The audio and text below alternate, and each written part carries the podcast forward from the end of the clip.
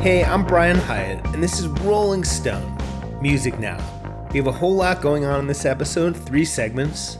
First of all, I'm going to talk with Rob Sheffield about the life and music of Coolio, who died this week at the age of 59. And then Jeff Ihaza will join me to talk about the absolutely inescapable song Munch, Feeling You. We're going to hear a little bit of his interview with the rapper behind that song, Ice Spice. And finally, Steven Hyden will join me for an in depth conversation about his new book, Long Road Pearl Jam and the Soundtrack of a Generation. But first, here's me and Rob talking about Coolio.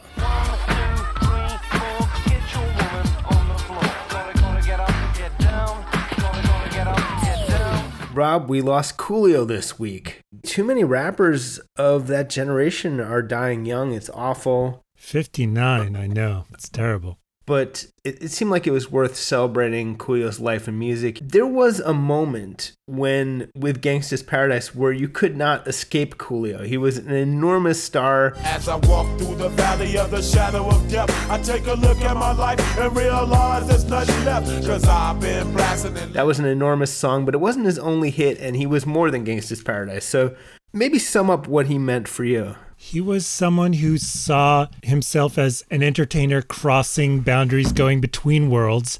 He had a lot of gangster rap songs on one hand. On the other hand, he was someone who could appear on Sabrina the Teenage Witch. Hey, what's going on? Coolio. Cool. We need some information. Oh, well, as you can see, that's right up my. He was someone who could, such a, a memorable presence in Clueless, just because his song Rollin' with My Homies is Brittany Murphy's theme song in that movie. They're playing our song, the one that Elton and I danced to. Rolling with Hobie. Oh, hi. Oh, don't cry. I'm sorry. Oh, oh, my God. The idea that Coolio very much wanted to be a figure in all these different corners of the music world was very out of step with any kind of music star in the early 90s when things were really sort of the boundaries in terms of genres were a, a little more strict. So that you had a, a rapper from the West Coast G Funk kind of scene who wanted to also be, you know, appearing on Sabrina the Teenage Witch was a really bold, big tent way of looking at pop music at that time. Our old colleague Gavin Edwards posted something he wrote in Details magazine, a profile of Coolio from the 90s. Coolio was obsessed with Anne McCaffrey, like dragon fantasy novels.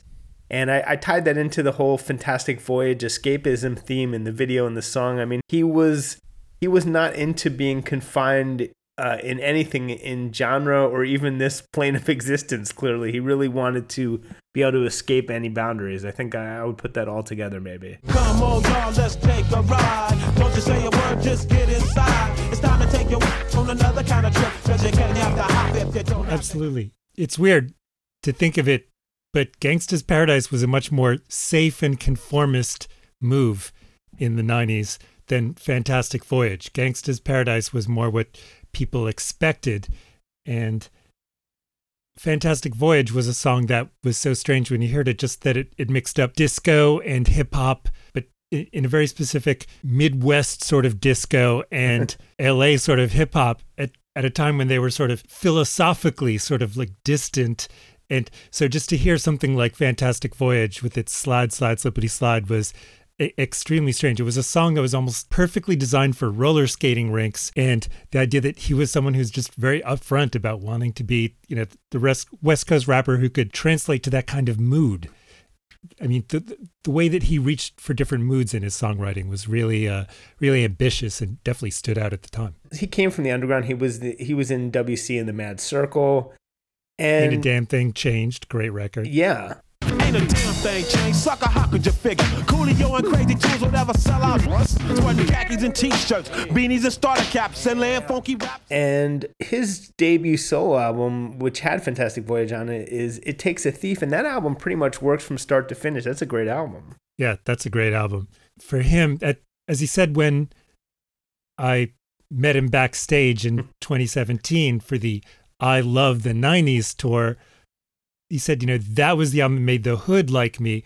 And and it was funny that the songs like Gangsta's Paradise, that was the one that the pop audience got on board with. It had a very parodyable video with Michelle Pfeiffer in the video for Gangsta's Paradise, which made it a very super parody friendly sort of song. But it, you know, Fantastic Voyage was such a rule breaking, groundbreaking, pathfinding kind of hit. I think that's also what gave uh, Michelle Pfeiffer her sort of uh, hip hop cred in general. It's why she appears in Eminem lyrics. It's why she's in uh, the Bruno Mars song. I think I'm not sure if Michelle Pfeiffer would have made it to the MCU without Coolio. Is what I'm saying. Somehow, it just gave her relevance. Coolio also hilariously said that he wasn't sure she'd ever met a black person before that video, which I'm sure is not true, Michelle, but it was funny. Her earliest hip hop connection, I guess, being in Scarface. True. Also, you know what? Okay, fine. Michelle Pfeiffer is an OG just for Scarface. Obviously, that would be enough. It's really a beautiful thing that Coolio got over his beef with Weird Al eventually uh, for replacing Michelle Pfeiffer with Florence Henderson in the really, really, really funny video during what was in some ways really a dry patch for Weird Al. He really knocked it out of the park with Amish Paradise. That was really kind of a comeback for Weird Al. We've been spending most our lives living in an Amish paradise. A churn butter one. Yes, it's. I mean, it's weird because what Gangsta's Paradise did to Stevie Wonder's Pastime Paradise.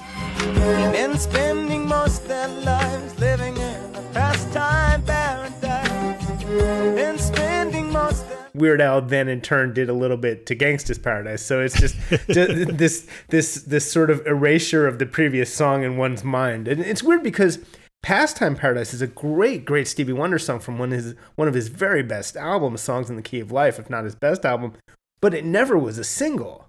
So way more people heard Gangsta's Paradise. I always felt bad that as a kid I heard Gangsta's Paradise first.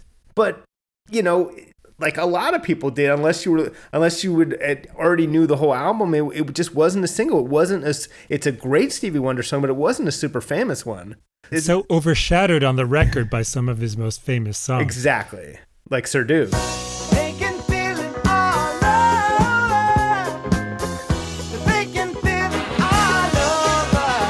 Yeah, pretty good one. So It's easy to overlook that song because it's not one of the five most, or even probably, maybe even. I mean, it's it's not one of the famous songs on that album. Coolio said that when he was a kid, he was growing up that that was "Songs in the Key of Life" was one of the first albums he ever owned, but he had never even noticed "Pastime Paradise" until he heard his producer playing it in the studio, and he just sat down and wrote "Gangsta's Paradise" on the spot.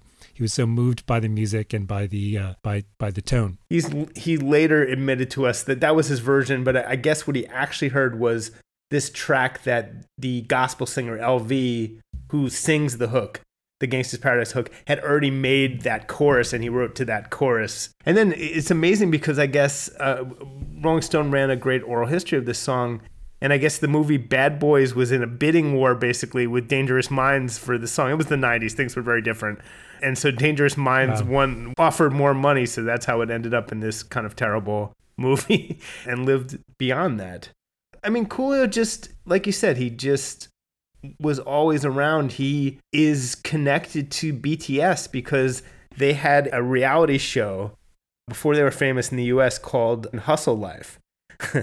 and they traveled to LA and were taught about hip hop. And the most famous person on that show was Coolio. And I How watched about that? and Coolio took this very seriously, and he was tough and fair and uh, and didactic in the best way. And he quizzed them about the history of hip hop, and he recognized their talent and worked with them. So all over the BTS Reddit and other places where Army gathered, they're all paying tribute to Coolio as well. And I thought that was uh, kind of moving, you know. I love that. He ga- he gave them their hip hop lessons. That's a really sort of beautiful role to play in the bulletproof Boy Scouts journey to the top of the American pop culture scene. And what do you make of Coolio's afterlife? It's the weird thing about a hit as big as Gangsta's Paradise is you sort of don't come back from that in, in a way. It's a wonderful and a terrible thing to happen to you. He said it was great because even though Stevie Wonder apparently took almost all the publishing, that was part of the deal of Stevie Wonder agreeing to the release the song. Part of it was also changing the lyrics a little bit, but Stevie Wonder took like 95% of the publishing. So he didn't make a lot of publishing off of it, but Coolio said it allowed him to tour the world. But he also, you know, he never surpassed the hit. He kind of, you know, he became this reality show figure. You talked to him. How do you think he dealt with the sort of aftermath of all that? He he absolutely he did not have that sort of bitter feeling that you get certainly compared to other artists who are involved in something like the I Love the 90s tour. he was uh, an old school figure who is really curious and trying to understand the new school. And that really kind of sums him up because he was an artist who always saw beyond stylistic boundaries. Something really beautiful about when he did with Stevie Wonder had joined him on stage to do Gangsta's Paradise. And something I really loved was that Coolio and LV were singing the Pastime Paradise chorus, and then Stevie Wonder was singing the Gangsta's Paradise chorus. And it was like they were both making an effort to to do the other one's song. And to me, that sort of cultural outreach that kind of sums up Coolio. He definitely thought big in terms of his cultural outreach. And his duet with Kenny Rogers, I'm sorry, that is absolute classic. The Hustle, where, you know, like a lot of hip hoppers fascinated with the Kenny Rogers song The Gambler. And, you know, Coolio was like, why imitate? You know, why why just quote? Why don't I just go to the source? And they did this fantastic video together. So watch them freeze. An infestation can affect your game with disease. He said that he reached out to Bjork once to do a song. He thought big, and he and you know, and he was part. He and his hits were part of hip hop becoming and subsuming pop culture. There's no doubt about it. I mean, let's give him some credit there. It's funny that, of course, Gangsta's Paradise is the song that he's most famous for, and that's cool. But it's funny that Gangsta's Paradise is dated in a way that Fantastic Voyage I agree. isn't. That Fantastic Voyage, that was a song that very much took on the hip hop mainstream and took on the radio mainstream because pop, rock, rap, they were all very self consciously dour in 1994. Nobody wanted to be caught trying to make a pop record. That was really uncool and embarrassing. And that Coolio very much wanted to make, you know, a record that had that sort of thugged out West Coast vibe, but also would be a roller skating party song. That was so radical, so ambitious. It was genuinely shocking to hear that song on the radio that summer. And it was all over the radio that summer because everybody said, okay, Coolio, you were willing to do this. You were right. We will admit that you're right after you got away with it. And that's a tribute to his adventurous spirit.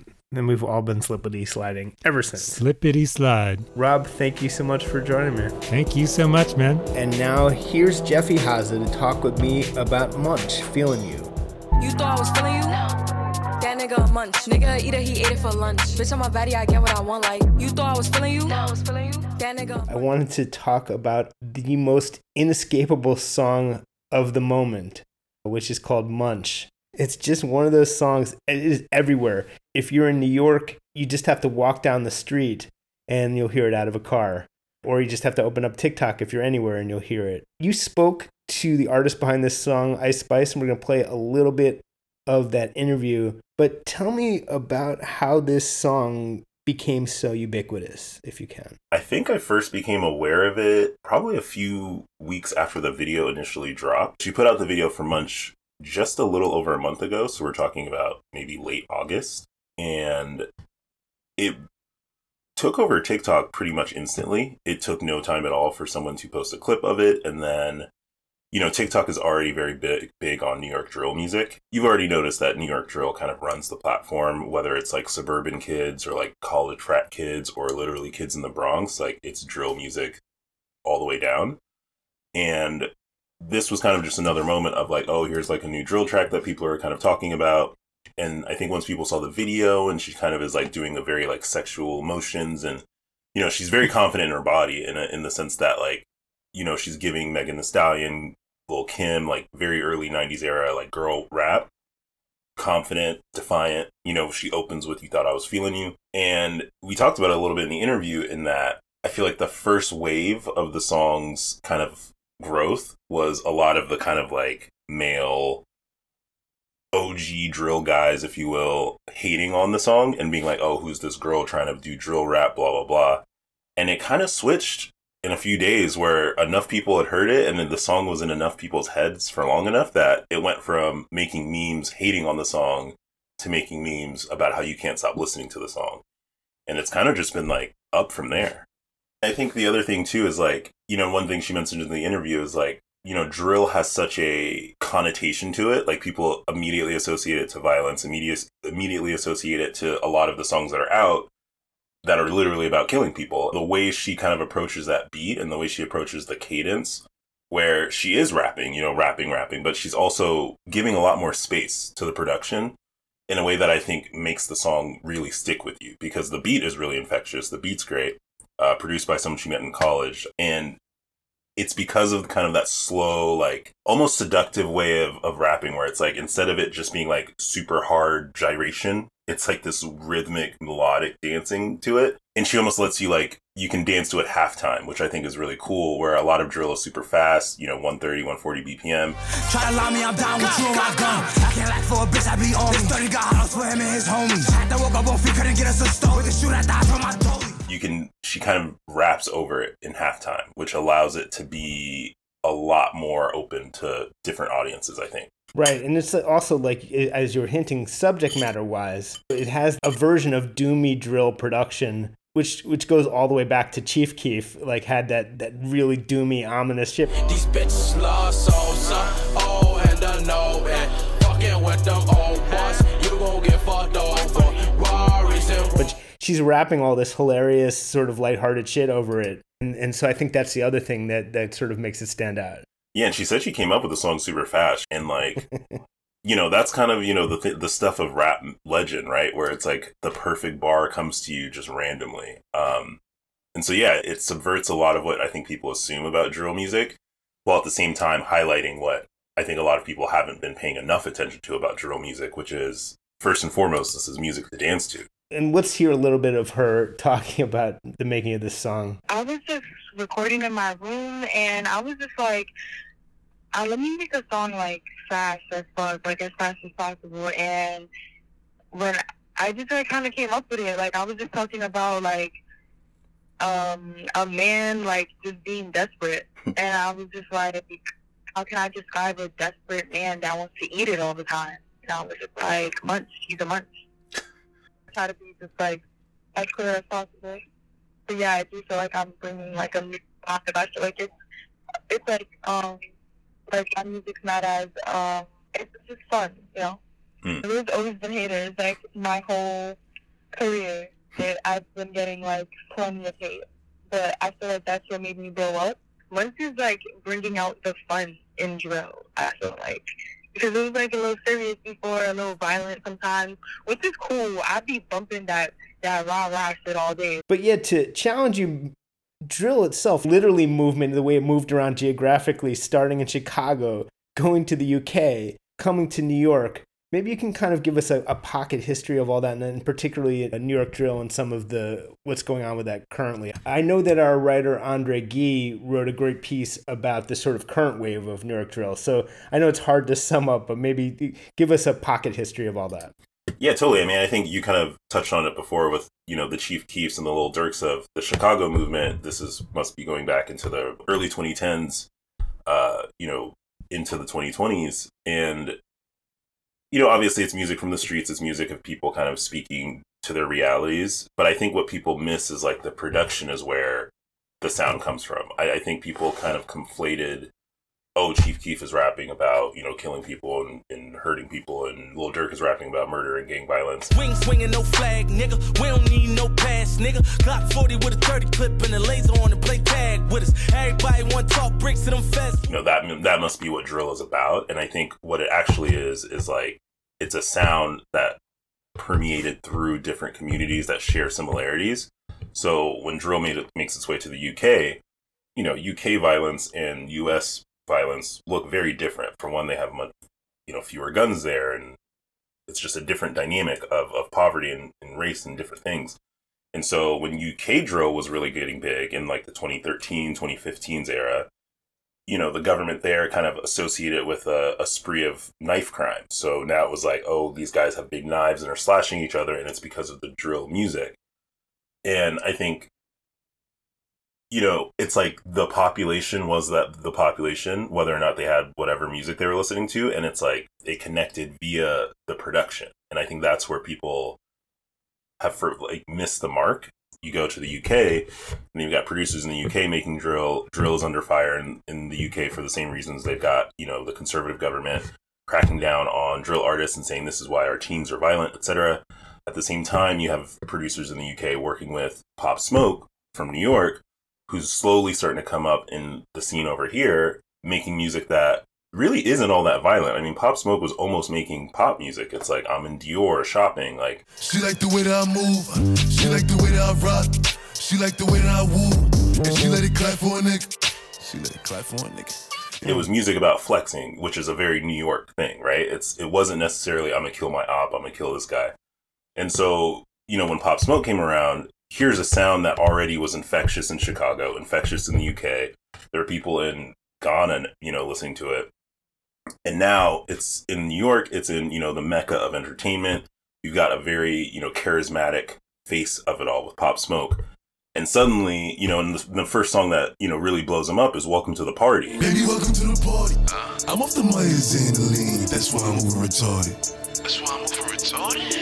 Baby, welcome to the party. right? It's like now we get to see drill as dance music. We get to see drill as this like energetic, almost euphoric style. Obviously, you know, we know Pop Smoke, Pop Smoke was tragically killed, but I think you know what he brought to drill and the way that he brought it into the mainstream is kind of how we got to the level we're at now, where it's inescapable. Um, so that for that, you know, the abridged history, because I I don't know that it's actually very easy to pin down any specific route for it, especially when you listen to, you know, the New York drill artists now, don't necessarily sound all that similar to some of the early Chicago stuff. Yeah, and tell me about the larger current wave of New York drill. So now I think what we're seeing is a lot of artists working with something that, you know, it's been dubbed sample drill. It's almost the TikTok generation where they find a cheeky song from the 2000s and then put a drill beat over it. So when Stranger Things was on, you know, the Kate Bush song was blowing up. And almost immediately after that song blows up on TikTok, there's a drill remix that goes crazy. And I think it's a way for this younger generation who's kind of engaging with culture and pop culture, especially, way differently and way faster than I think any generation prior, where they can really pull from different reference points quickly. Uh, you know, drill is like this perfect canvas for them to kind of mash everything together where it's like, oh, I just heard about the Goo Goo Dolls. Let's make a Goo Goo Dolls drill remix. Like it's of the perfect palette for, you know, the, the way that I think a lot of people discover music and, and culture nowadays. I guess with Ice Spice herself, it's unclear, you know, this could be like a one hit wonder situation, or it could be that she's like the Cardi B of drill. We'll see. I know that you already like you like another song by her, a previous single. Right. I actually think the first song she put out before Munch was really cool. Sh- Her, she has a song that she put out last November called No Clarity. You did me dirt, Why? cause what did I do? Like, I fucked on your bro. Like, I cannot choose, no love in a smooth. Bitch, I am the one. So how Um, and it rides a super crazy like pop punk sample. And she actually talks to me in the interview about, you know, when she was a kid, she was super emo and was like listening to Skrillex and EDM, which was super hot at the time. Um, but I think I, I think she has more than just Munch because there's a certain confidence to her delivery. I think you know, as you described, like the Cardi B of drill is actually kind of fitting. I think Cardi B, her success is like, you know, on one hand, she is a great at rapping, and also b like continues to get better at rapping. But then on top of all of that, Cardi B has always been a very charismatic, very funny, very like interesting person to just watch. Like she'll tweet about the freaking Fed meeting and it's funny and interesting. And I think Ice Spice kind of has a lot of those same characteristics. I mean, you know, the video dropped officially, I think, August 10th. That's what YouTube says. So still right in the pocket of summer, in my opinion. And, you know, we needed it. We, we genuinely needed Munch in the culture this year. It's a fun song. It's kind of reminding people that things can still be fun.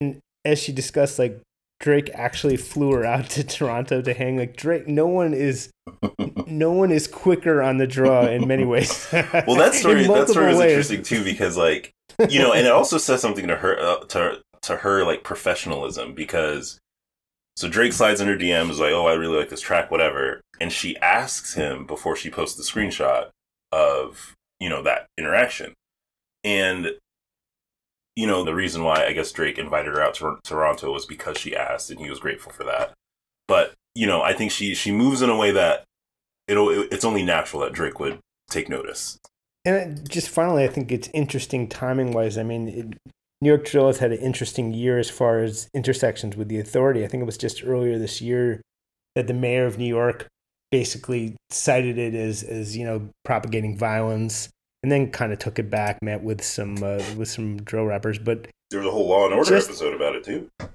I missed that. There you go. And uh, and then at, at Rolling Loud, uh, there were three or more rappers cut from the show at the request of the New York Police Department. Right. So it, it's this weird thing here. You have this genre producing this like totally fun song of the summer, and on the other hand, being perceived as a as some kind of actual danger. Yeah, I mean it's it's something that's followed the genre from day one, Right. which is kind of it, it's part of its allure in a lot of ways, right? Because I think some people also are attracted to the fact that this music is violent and people talk about real stuff on it. And I think what drill really presents, especially for authorities, is a complicated it's it's more complicated than they would like these populations to be. They want to be able to say like you're in the Bronx, you're a rapper, you're violent. But in fact, these guys are in the Bronx, they're rappers, they have enemies or whatever, but they also, as Ice Spice puts it, have a zesty side. And I think when you, when you got these guys shaking their hips all of a sudden, it's harder to to typecast it, and I think that's what makes it so interesting. Well, Jeff, thanks for joining me. We'll have you on again soon. Thank you. What's up, everyone? It's Reality Steve, your number one source for all things Bachelor Nation and reality TV. Every day, I'm giving you the behind the scenes juice and your info on all your Bachelor Nation stories, and also interviewing some of your favorite reality stars. My name has been synonymous with spoilers, but I'm so much more than that. Give me a listen. The Reality Steve Podcast, part of the Believe Network. Just search B L E A V on YouTube or wherever you listen. And now here's something totally different, which is my conversation with Steven Hyden about his new book on Pearl Jam.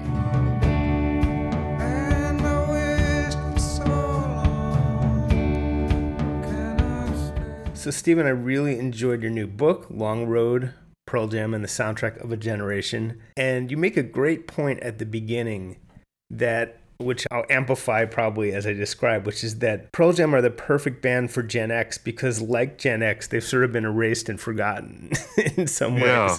You know, and I, I hadn't really put that together, and it's so true. In the 90s, if you were an indie rock site, you would have been against Pearl Jam because they were like the epitome of like a mainstream rock band that was everywhere, almost looking at indie rock bands as being the antithesis of that. Whereas now, uh, you know, you might look at a band like Pearl Jam as being this old fashioned white guy rock band that doesn't seem to have much relevance to you know the current music world you know? And there is a degree of truth to that to be honest but i just think they have such an interesting career and especially if you're talking about the 90s if you don't talk about pearl jam you're leaving out a big part of the story you know whether you like them or not. I mean they are a significant part of music at that time especially in the first half of the 90s I mean, as far as younger listeners, definitely Yellow Ledbetter has in some weird way connected. That's the song I see on TikTok all the time.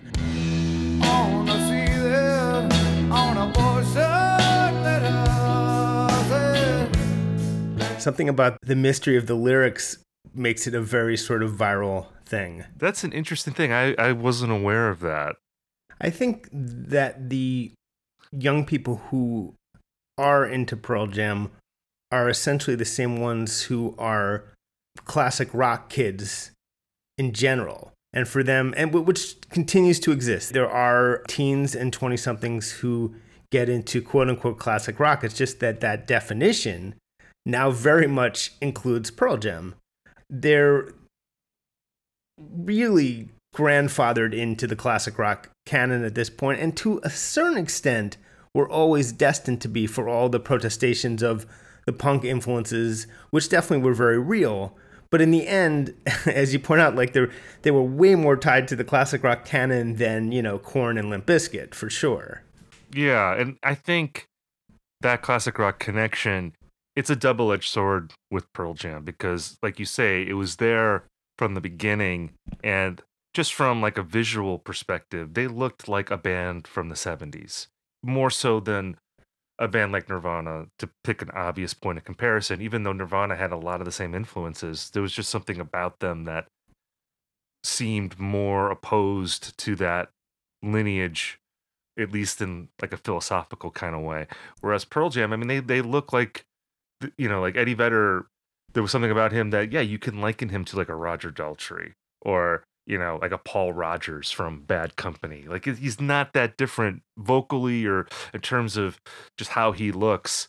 And uh, you know, I think that in a lot of ways is like why they were so popular. You know, there was something about them that felt familiar at the time, but was also in tune with the philosophical changes that were going on in 90s rock. Like, you know, they weren't these sort of like macho posturing rock gods of the 70s, but they could kind of give you the same red meat that those bands gave you. Like Nirvana didn't have uh, Mike McCready's ripping guitar solos. Right.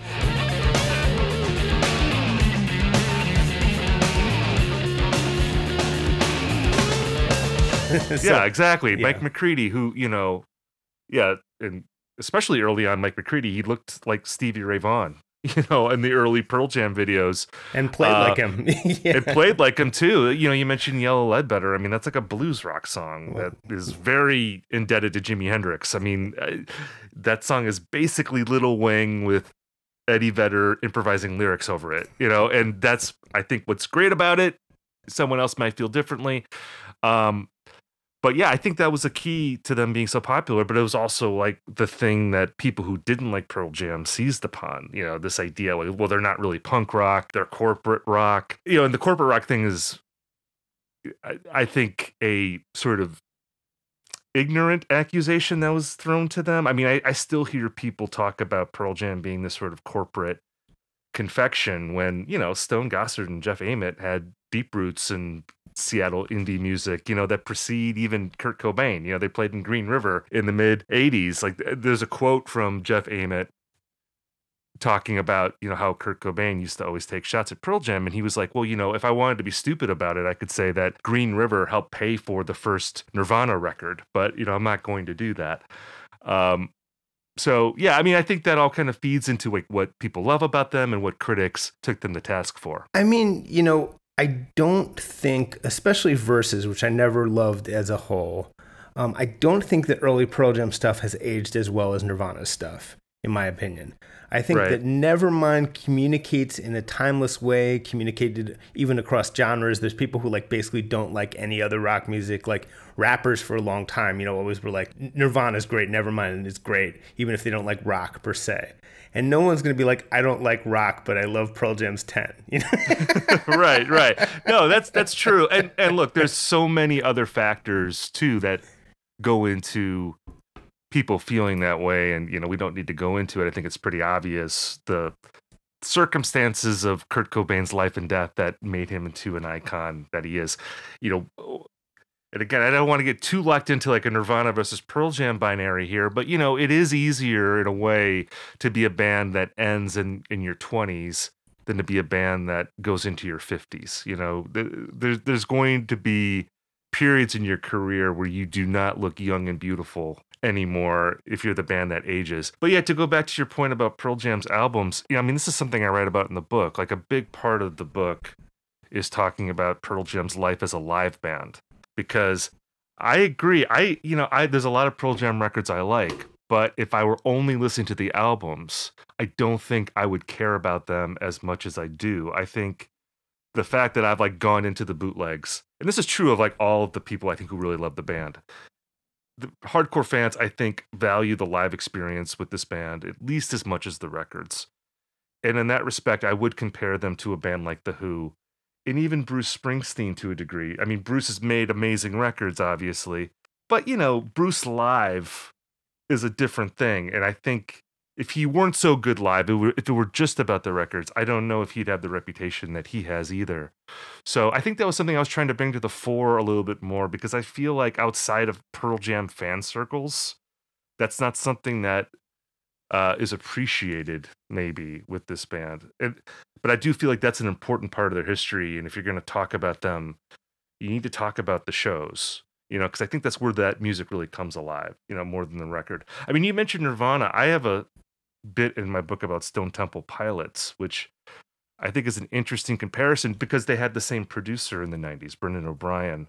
And I think Pearl Jam's a better band than Stone Temple Pilots, but those STP records sound really good. My take is that Pearl Jam is definitely a better band, but Stone Temple Pilots didn't have that fear of writing tight pop songs. They weren't, you know, Eddie, as you kind of allude to in, in the book, Eddie Vedder told me that every time he wrote a catchy pop song, he thought about bad things, like, for example, the stalker he had. So it was Right. like pulling teeth to even get Better Man on the album, as you write about. So I think in part because of their their sort of shaggy instincts as musicians, and in part because of their sort of this like visceral terror of pop songs as being associated with all this scary stuff. Sometimes some like STP just had tighter songs. Sometimes I would say that there's a dynamic quality to their records that Pearl Jam records don't uh, sometimes have. That a lot of those Pearl Jam records, they sound like a band going into the studio and jamming it out live, which is again an incredible thing to hear on stage, but like it doesn't always translate to powerful records. Whereas I think with STP sometimes like those records were were formed into records that would sound good on the radio, like Interstate Love Song. It's the hardest thing to do with all I said long that is a powerful record you know? Is like better man a better song? You know that's up to the you know person who decides that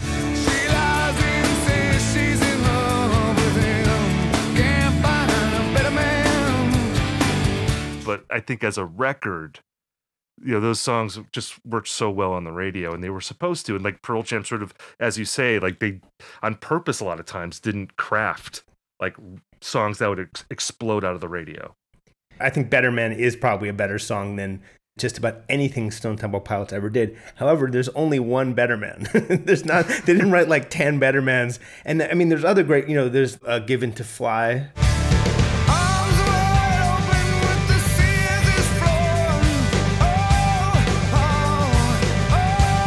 Which is another great radio ready soaring song uh, written by Mike McCready, musically at least.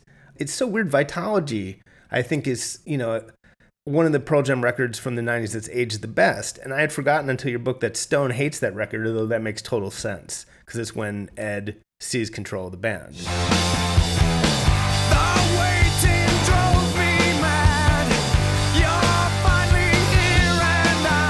Mean, I think he did initially. I, I, I would imagine he's come around. Hated, yeah.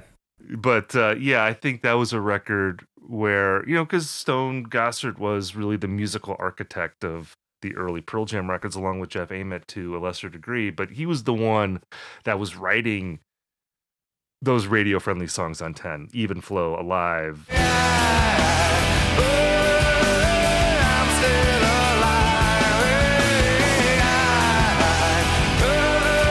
you know, Black, which wasn't officially released as a single, but radio played it anyway because it was such an obvious uh, radio hit.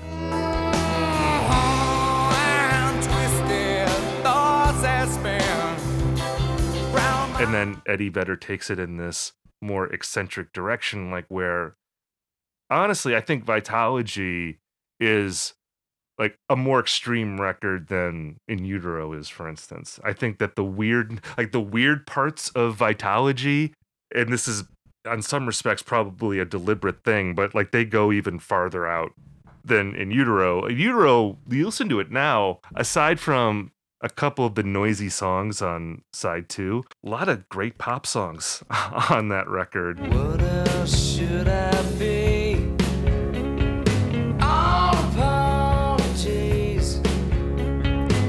Know, there's no song like Bugs on In Utero, which, you know, Eddie Vedder would joke about that being the first single from the record. I got bugs. I got bugs in my room.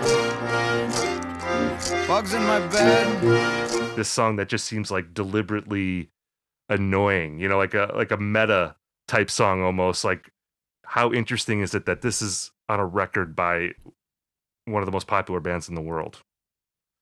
it's impossible to convey and although you do a very good job and i think that's one of the, the real values the, one of the things that makes your book really valuable is it's so difficult to convey all of the cultural circumstances that somebody like pearl jam was pushing up against in the 90s you if you were pearl jam you had kurt cobain raining unfair criticism on them mostly unfair um, which which ed then just like the classic like bullied child bullies back. He then did the same to Stone Temple Pilots, unfortunately, dismissing them. You know, I was on the San Diego scene. And I never heard of him. Act- I mean, whatever. And then you had, you know, you had this tremendous, just general resentment from the indie side of alternative. I remember being on a college campus and seeing that movie Hype, an actual theatrical screening of it. And when Ed came on the screen, the audience who were all probably much cooler than me and much more indie in their sensibilities, like very loudly laughed and jeered at the very sight of him.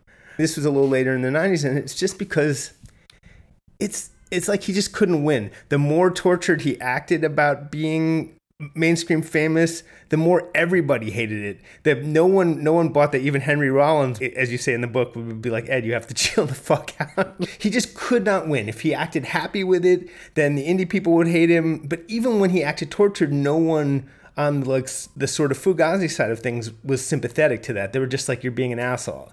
So he was just he. All that you look back at some of his behavior and you look back just his general demeanor, and it seems like you know, it seems inexplicable. Like, what was your problem? But th- this was his problem. All the stuff we're talking about, and he was being stalked, and it was and Kurt Cobain fucking killed himself. The other guy who was held up on the little Mount Rushmore fucking killed himself. But the intensity of it all is what's so hard to convey. If you know, if you know what I'm saying, you did a good job Yeah. of trying to get all this across. Well, and it's interesting because you know, I was uh, my 14th birthday was like a week and a half after 10 came out, and of course, I didn't know 10 was out at the time. It took a while for 10 to uh, really hit. I mean, it was really like 1992, like by like early to mid 92 is when that album really started to blow up. But I was square in the demographic that was going to respond to that record, and I think you know one thing that was maybe you know it was an indie thing, but I also feel like it was a teen versus like young adult thing because there's something about 10 that I think is really pitched toward the teenage sensibility. And when you watch the video for Jeremy, for instance,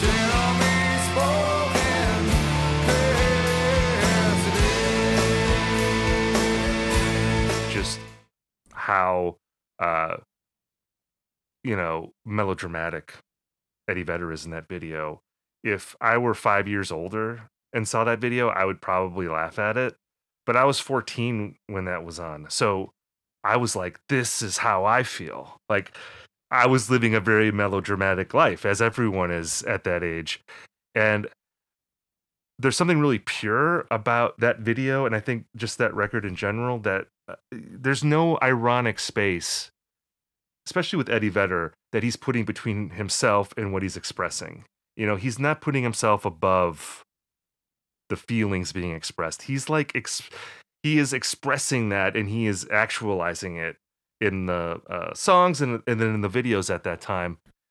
And in the 90s, you know, again, like there was this, you know, it was an ironic period. You know, like indie rock was fairly ironic. You know, this is the age like when Pavement's coming out.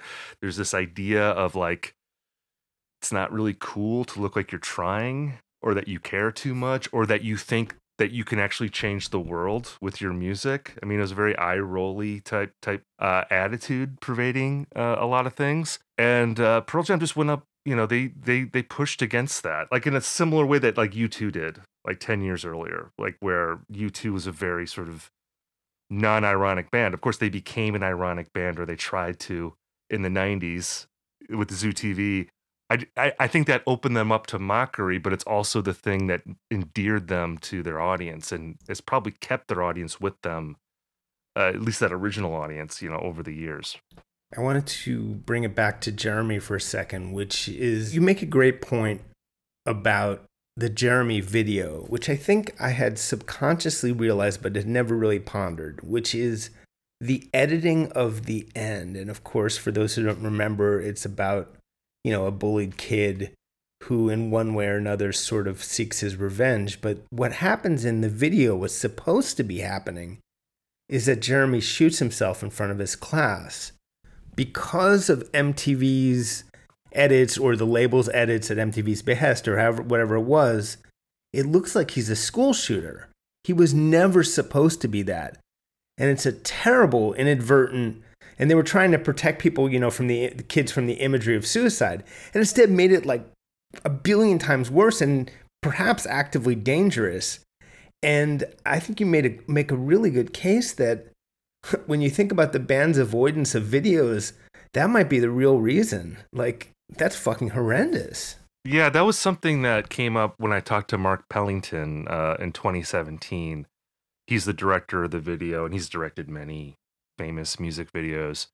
And he was talking about how, like you said, that he, his his theory is that the band stopped making videos not because of some animus towards MTV, although um, you know that was certainly, I'm sure, part of it as well, and the fear of overexposure. I'm sure that comes into play, but also because of how that video was edited and how the meaning was changed. And when you watch the video, you can see the unedited video now on on YouTube. I don't think the edited version is even up, but when the video originally aired, yeah, there was a shot where it's pretty clear that he's taking his own life and MTV cut that out.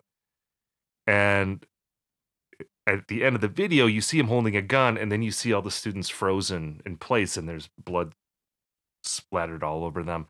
And I remember watching that as a kid and not, I think I didn't know for sure what happened if he if he took his own life or if he shoots the students. I mean, the thing about that song is that for the most part, it's sung from the perspective of his classmates, you know, the people who are tormenting Jeremy. But in the first verse, it's like this omniscient point of view, and it's talking about essentially Jeremy having this murder fantasy, like where uh, I forget the exact line, but it's something about like people laying below him and well, maroon blood flows, and with his arms raised in a V, and you know, there's been stories written about school shooters over the years that one of the images that uh, that recurs when school shooters take photos of themselves are them raising their arms in a V which you know has been construed to be taken from that video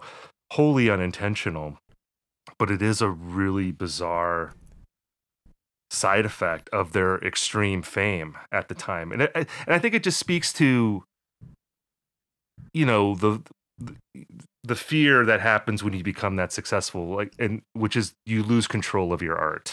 You know you lose control of the context of how your work is perceived and it can just have these consequences that you wouldn't ever have dreamed of but also have nothing to do with you because you know it's not their fault that that happened it's just what happened because they were so big I mean, the, the other thing, and I've strived to get this across to people over the years who sort of weren't there, but you know, there was that moment. Um, you know, Pearl Jam was played so much on MTV and the radio that they were the pop music of the moment more than actual, you know, sort of what we what we'd think of as the dance pop of the moment.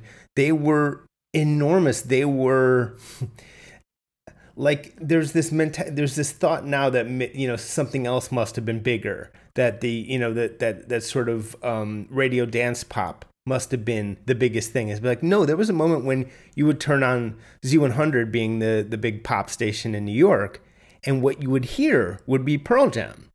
Right. You know it's very hard to convey this to people. It was for a, a, a what was really a pretty brief moment like a year and a half two before everything sort of started to change again. But there was a moment when it truly was the pop music. And so, therefore, like the kids who were into Pearl Jam and even like the college kids who were in Pearl Jam weren't like the cool kids who really cared about music. They were just like kids. It was just everyone. Right. And that well, was, and it, yeah.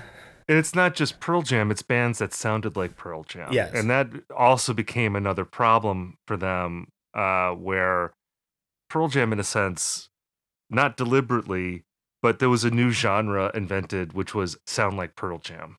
and that lasted for a long time. That lasted even beyond Pearl Jam's commercial peak, as we can see with the rise of Creed and even like Nickelback and stuff like that.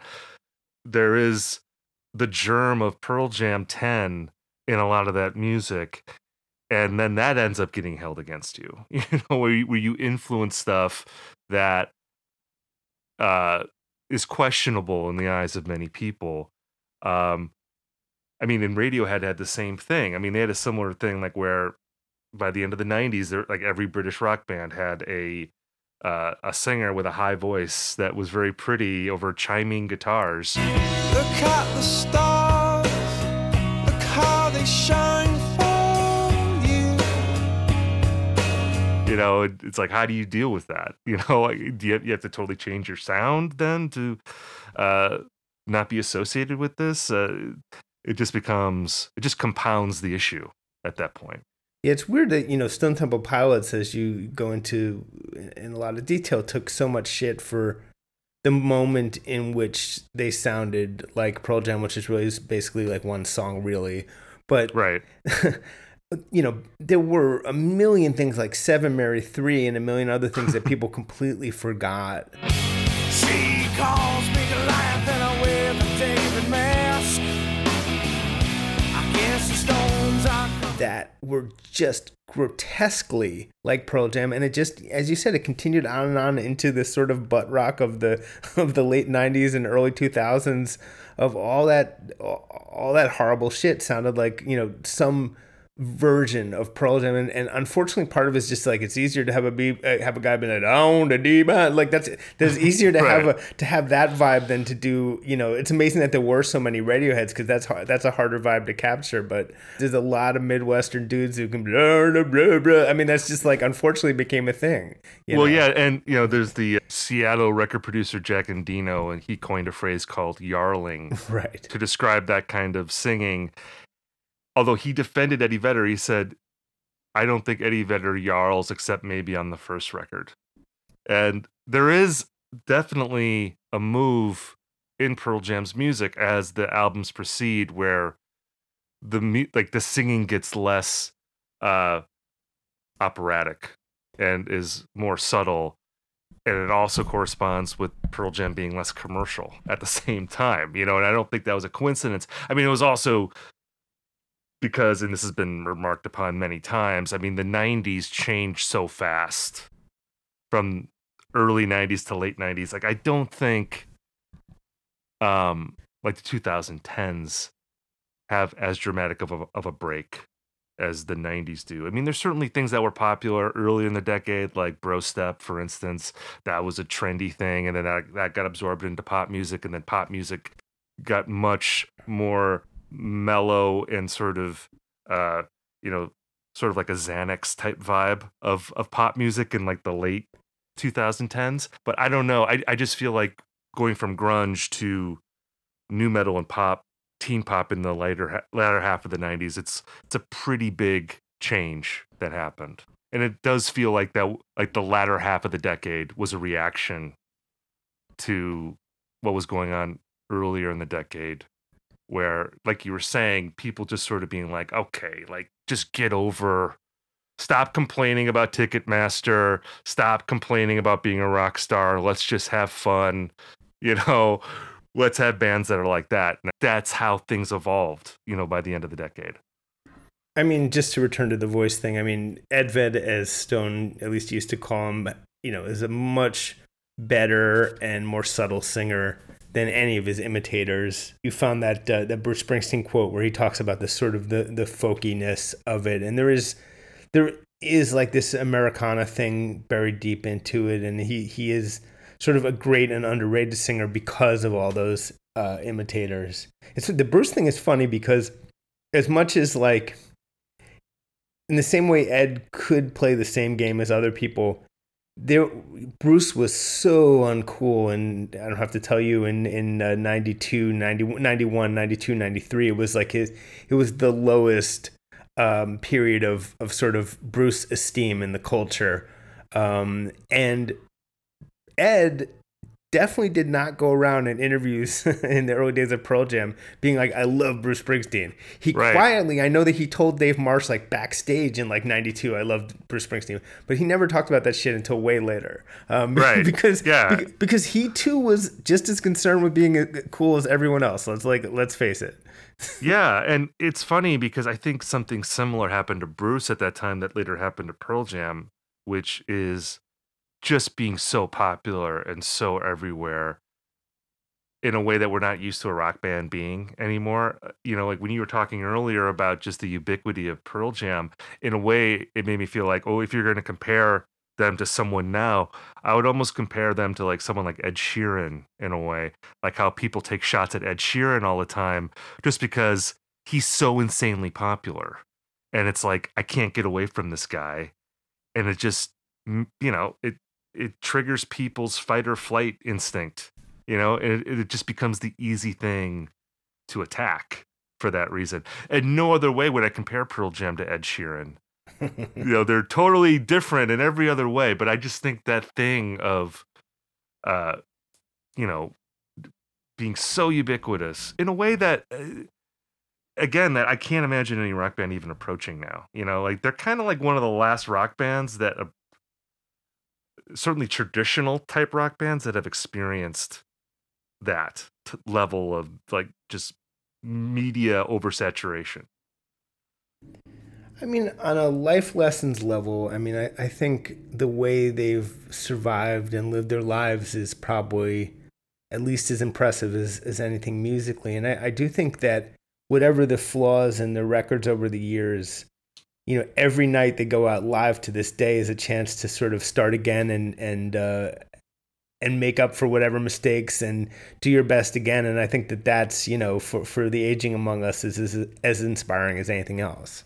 Yeah, absolutely. And that's definitely one of the themes of my book that uh you know, this is a story about of survival, you know, that they were a band that I think could have very easily imploded, especially since so many of their peers imploded. The obvious fact about the big four Seattle bands, Pearl Jam, Nirvana, Alice in Chains, and Soundgarden.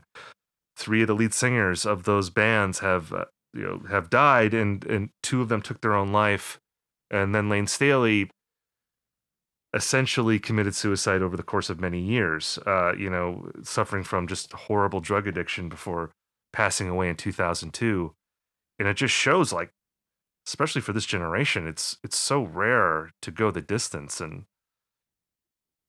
they've had basically the same band intact now for 25 years. Matt cameron coming on, on board in 08 before going through like a spinal tap like revolving door of drummers before that.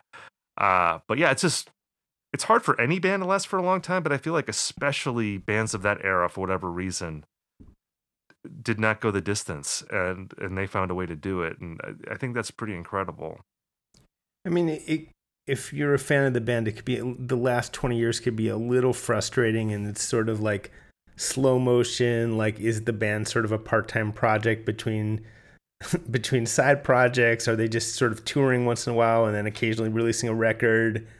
But you know, they're all they've all survived. You know, and they continue to all survive, and I guess that's that's the higher higher project here. Yeah, you know, uh, it is a thing where I do feel like, and this is maybe unspoken, but it does feel like on on some level that the commitment in that band is to being a you know sort of working man's live on the road rock band you know that we almost like a cheap trick but like on a higher level than cheap trick. You know like you go see cheap trick they might be playing an arena opening up for somebody or they might be playing a county fair in your town. They're always great they're always reliable and there's sort of a inspiring sense of professionalism about that.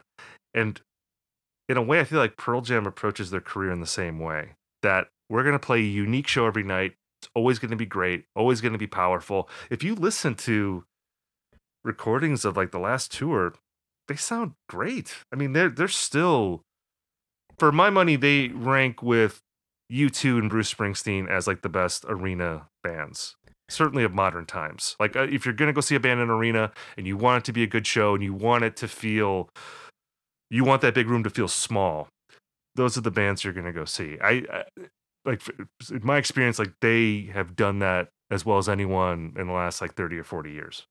Yeah, it's interesting. I've sort of taken a pass on most of the big concerts for a while, but I've gotten used to seeing clips of classic rock, actual classic rock bands, bands who, who date back to the 60s and 70s, and, you know, hearing their concert, their post COVID concerts. And some of them are just not sounding very good. You have to use your imagination to fill in where the voice used to be and stuff. Some of it's really faltering. These guys are getting in their 70s and 80s, and, and it is faltering. But then I would hear clips from, and there's even a certain hard rock band from the 80s who have reunited and uh, become an unexpected sort of regularly touring juggernaut. You start to get used to hearing these clips and everything doesn't sound that great. And then you hear Pearl Jam and they still sound like Pearl Jam. And I'm like, oh, oh holy shit, I forgot. Like some of these bands, somebody still sounds good. Eddie is like approaching 60. I Eddie's think he's, uh, God I think it. he's 58. I, I believe his birthday's 64. So my, my brain will not, uh, will still not accept that. I know that's insane. Um, it's Mick Jagger 20 years ago. How about that? You know? yeah, right, right. Voodoo Lounge era. Right, Voodoo Lounge era, where you weren't expecting them, you know, where where it was reasonable to expect them to sound youthful. Although, you know, to be fair, Mick is Mick still sounds fucking weirdly great. Your love is strong, and you're so sweet. You make me hard, you make me weak. Like, in- Yeah, in I, I saw um, the Stones last year. yeah. I, I loved it. I had a great time. You know, Mick and Bruce have some kind of timeless thing to them, just insane genetics, but pretty much everyone else sounds like shit. um, but Eddie Vedder is sounds great. You, you make a great point about just breathe. Yes, I understand that every life must end. Uh-huh. which is the weird sort of anomalous super mainstream Pearl Jam song of the 21st century. Like Miley Cyrus covered it. Yes, I understand every life must end. On. You said I think your sister wanted to use it at her wedding. She Uh, did. I mean, that song is interesting because initially it was just going to be a throwaway song, similar to, you know, the the comparison I heard was. Well, actually, I think I'd make this comparison that hmm. it's sort of like Her Majesty at the end of Abbey Road. You know, like just this quick little doodle that's just one verse and then it ends the record. And Brendan O'Brien, just as he did with Better Man, was like, no, we're going to turn this into a- a hit song because this is a beautiful song. And yeah, it, it's interesting because that song is more popular than like a lot of the Pearl Jam War Horses, you know, songs that you would expect to be to be bigger. Like I I'm I believe it has more streams than Daughter, for instance, and uh, you know, some of the other big Pearl Jam ballads of the 90s. And it is because of people like my sister who got married to that song uh, in the mid 2010s. And, you know, my sister was born in 1990. I doubt that she knows any other Pearl Jam song. To her, that's not a Pearl Jam song. That's just a song that she probably found on a playlist and thought was beautiful and wanted to get married to it. And, uh, you know, I think that's kind of awesome actually sometimes if you have a song like that that can cross over and people who don't they don't care who you are, they just like your song. I think that says something about uh that song. I mean, you don't want every song to be that, but uh you know, it's kind of nice to have a song that people just want to put into their life like that. You know, it's it's kind of an amazing thing. It's it's lot of a un, it's an undeniably beautiful song. It's a great song. I mean, when I first heard it, I was absolutely floored and moved. But it's the other the other And thing. it, is- it- yeah, It The- kind of said something about their career too at that point that they would be willing to put that on a record because I mean the funny thing about Better Man to me is that Eddie thought that Here, here, say it again because you kind of said Butterman. Oh, sorry. I mean, the funny thing to me about Better Man is that Eddie thought that having the first half of the song be quiet would make it less commercial. When in fact, I think it did the opposite because it turned it into a sing along. You know, it's a classic construction of you start quiet and then you build to this great uh, emotional release.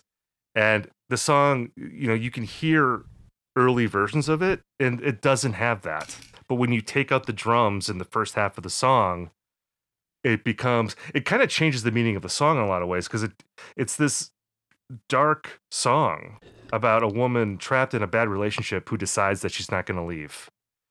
And it turns it into musically being more of an uplifting type song, uh, which you could say muddies the meaning of it. I think it adds another layer of meaning to it in much the same way like American Girl that I I compared to that in my book. American Girl is very similar to that because that's a song people hear and they think it's a tribute to this American girl, but she's the girl in that song is also trapped. You know, and she's dreaming of going somewhere else. She's not going somewhere else, but she wants to go somewhere else. And I think the the uplift of the music to me suggests this is me going full rock critic that she will get there eventually. She's not in this song, but maybe tomorrow she'll get out of here. You touch on this in the book. I think one of the things that's aged best about Pearl Jam and Nirvana and a few other bands at that time was the total rejection of the sexist, groupie stuff of not even just a prior generation of like hair metal and stuff that had just been happening and was even happening concurrently in favor of very sympathetic songs, many of them written from the point of view of women or about women. And, you know, I remember, I mean, people don't remember, you know, how vocal Ed was in uh, pro choice stuff, pro choice events uh, in, you know, 92, 93. And those songs, I, I think, have aged very, very well the ones Yeah. written, you know written from you know and and and I, I think we're ahead of their time and really bumped up against the return i think the one thing that was can't be sort of reevaluated in the late 90s stuff in in uh, in nu metal and rap rock was the return of the sexism uh, Right. and then, you know and that gets into the whole woodstock 99 stuff it was such an unfortunate reaction to the sort of right thinking of of Pearl Jam and Nirvana, which was at the time sort of and it was part of what people kind of like mocked and were annoyed by, like, oh, who's this PC like preachy? But again, ahead of their time and, and totally totally valid, I think. Yeah, yeah, and I think it's I hate I, I kind of hate framing it this way because I don't want to make it sound like oh the only good thing about Pearl Jam having a, a progressive point of view is that it made teenage boys more empathetic. But I do think that that was part of their legacy, and I could say that for me as a listener at the time that to watch MTV Unplugged and see Eddie Vedder write pro-choice on his arm you know, that's a pretty powerful thing. And it was not something that like Vince Neil was doing two years earlier, you know, during the Dr. Feelgood era, you know, as much as I like Motley Crue to some degree, you know, they, you did not see uh, rock stars doing that kind of thing. And, you know, someone asked me this recently. I hadn't, this hadn't occurred to me when I was writing the book, but I think it's actually pretty spot on. Someone asked me, like, is Pearl Jam like the least problematic major rock band of all time. And I was like, I don't know if that, I don't know if I'd say the most, but certainly if you compare them to other bands at their at their level, the number of skeletons in the closet that exists with Pearl Jam, it's like almost nothing. I really can't think of anything. I mean, you never know what might come out, but I mean, it seems like they have lived a pretty ethical life as a band uh, in all facets of uh, of their career. So you know, again, whether you're a fan of the band or not, I think that the way that they've comported themselves is pretty much beyond reproach. I mean, I they seem like they've done it the right way at the highest level of being a band, and uh, you know, there's not many bands you can say that of. I wanted to hit one other note, which is you talked about how independent they became and you know just sort of the the working man's live band thing i mean I, having seen it myself i've been to their headquarters in seattle they really are in this weird way that people don't realize they they in the end did become like a giant sized fugazi in some ways because they have their own merch operation. They're not really signed to a label. When they make deals with labels to release albums it's just a distribution deal. They are the world's biggest independent. It's like the way that George Lucas and Lucasfilm were once the world's biggest independent filmmakers. it's Right. sort of, and no one will give them credit because like that, that doesn't count. Like it doesn't count that Return of the Jedi was the world's biggest, you know, or that Phantom Menace was the world's biggest independent film. Like fuck you, don't even say that. But it's weirdly true. Um, they Right. they broke away. They used the clout they got within the major label system and built everything they could themselves. They do have to tour within the Ticketmaster system and everything else, but otherwise they're very self sufficient, very independent and you know all credit to them Yeah, yeah, and I- again, and I think that's part of their legacy, without question. That you know, there's a there's a phrase that I use in the book that was coined by Matt Cameron, where he described them as punk rock, arena rock. The idea that they are an arena rock band. There's no question that they are, you know, closer to Aerosmith than they are to Fugazi in a musical sense, but philosophically and the way that they operate, you're right. They are the closest thing to Fugazi that exists in that realm. And for all of the talk that people had, including Nirvana, which is a band I love, I love Nirvana, but you know, they were part of the corporate world. And unfortunately, because of circumstances that arose, Kurt Cobain didn't have the opportunity to establish his own path away from that. Uh, but Pearl Jam did. You know, they uh, they did find a way to get out of the '90s, survive the '90s, and and move forward and be this band that I I think does belong in the conversation for like greatest American rock bands. You know, if you look at their legacy, their history, what they've been able to do over the long haul, when so many of their contemporaries did not make it for whatever reason, um, there's a lot to be inspired by in their story. all that sort of like funkiness a lot of the stuff on 10 stone revealed that finally was like yeah that's the funk stuff that's all Jane's with a little bit of chili peppers. That's all it was. Is Jane's was the Jane's Addiction was a phenomenally, hilariously huge influence on early Pearl Jam. Like it's easy to Right. sort of forget that, but that's because you're sort of like, where's all this funk coming from? That completely disappeared later.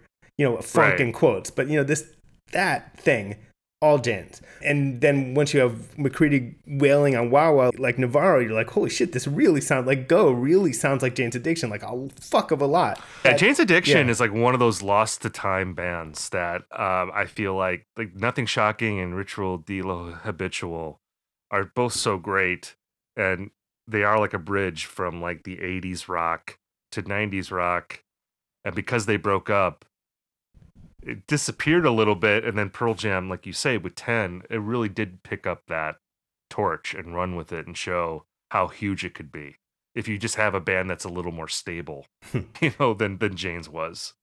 But I was gonna say like stuff like Indifference on that album, you know, cuts through the ages and still sounds amazing.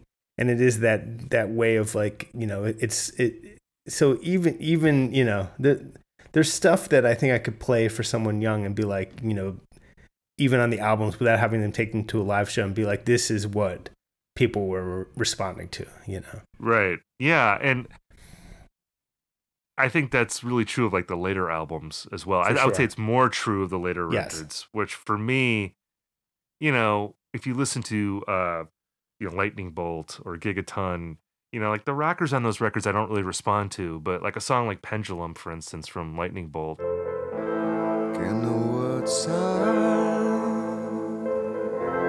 till you've been down so I think is a really beautiful record. that's a beautiful song and uh or you know songs like The End from Backspacer. slide on next to me. I'm just a human. You know, really songs like where they are acknowledging that they're a band in the in middle age now, and they're confronting what it means to be at this moment in your life in the same way that like Bruce Springsteen does on his records. Um, and that's always what I respond to more than like, you know, the songs that like sound pretty good live, like a Mind Your Manners or something like that.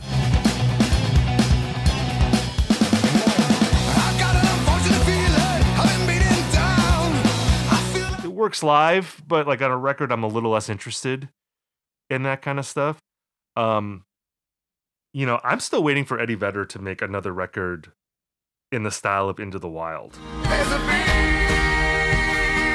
a big hot sun beating on the big people. because that is such a uh that I think that's such a good like a great record. It's like my favorite record from like last 15 years of of Pearl Jam's career and it is them operating in a mode that feels a little more spontaneous. It's not they, it's Eddie Vedder. Uh, you know, operating in more of like a spontaneous scaled down mode where it feels like their recent records they're deliberating so long on these albums and they feel when they come out like a little overworked sometimes you know I, i'd love for them just to bash out a record maybe a little quicker and have a little bit more of that kind of spark of inspiration to it you know still intact. I, I do agree with you. The one very recent Pearl Jam song that I responded to was Dance of the Clairvoyants, which is yes that's a good song. genuinely surprising and it's sort of like talking heads slightly dancey thing. And when i first heard that i said holy shit did they like really make a radically different record? But no they didn't. They- as a whole they, they, they didn't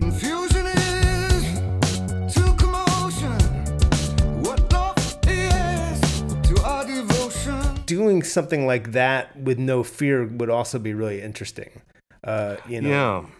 But we'll see. They're again the good news is you know to uh, borrow a phrase they're still alive so they can do anything they want. Exactly. And they're keeping an even flow in their career as it were. Perhaps a bit too even, but that's okay. Steven, thank you so much. The book is, and there's so much more in it Long Road, Pearl Jam, and the soundtrack of a generation. Thank you brian for having me And that is our show for today. Rolling Stone Music Now will be back next week. Download us wherever you get your podcasts. Subscribe to us wherever you get your podcasts. Maybe leave us five stars on Spotify and Apple Podcasts because that's always appreciated. But as always, thanks for listening, and we will see you next week.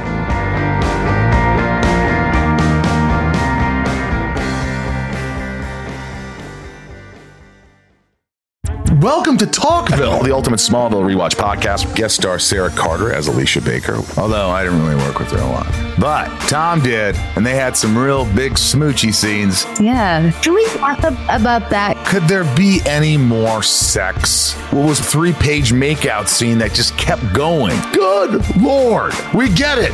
They have chemistry. Jump in now or catch up on any of the past seasons of Talkville on YouTube or wherever you listen.